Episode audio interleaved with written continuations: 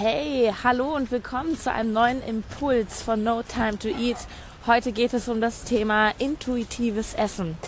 Ja, es gibt ja viele so Anti-Diät-Bücher, die einem sagen, hey, höre einfach auf deine Intuition, höre auf das, was dein Körper verlangt und du brauchst nie wieder Diäten. Dieser Ansatz ist in der Theorie extrem gut. Das ist das, was wir alle anstreben sollten. Wir sollten alle ein gutes Körpergefühl entwickeln und genau spüren, wann haben wir Hunger, wann haben wir nur Appetit, wann ist der richtige Moment zu essen. Der Körper sagt uns auch, was ist das Richtige zu essen und wir sollten dann auch im richtigen Moment wieder aufhören.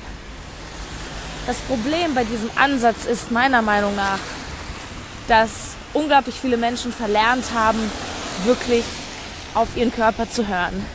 Ich sag, sag's mal ganz krass, Erfahrung aus meinem Ernährungscoaching.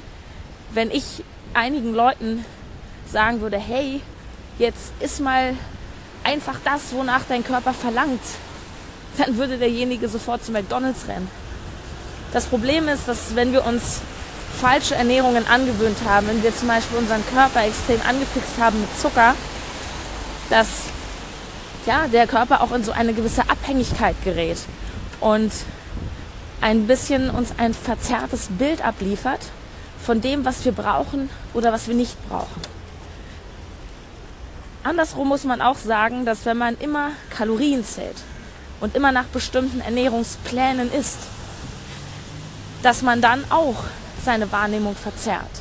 Weil in dem Moment, wo ich das mache, was mir ein Plan sagt und nicht das, was mein Gefühl sagt, ist doch klar, in dem Moment höre ich eben nicht auf meinen Körper. Und das ist auch ziemlich gefährlich. Ähm, ich kenne es von Menschen, auch von mir selber im Übrigen, wenn man ganz lange so Diäten macht und man zwingt sich, es muss Low Carb sein und ich esse nach 18 Uhr nichts mehr und lauter solche abstrusen Regeln, die man sich da so auferlegt, ähm, dann, dann, dann verliert man immer mehr dieses Gefühl zu sich selbst. Meine Empfehlung ist, egal wo du gerade stehst, ob du gerade eine Diät machst, ob du ein, nach einem Plan isst oder ob du so querbeet isst, meine Empfehlung ist, übe es auf jeden Fall im Alltag immer wieder auch auf deinen Körper zu hören.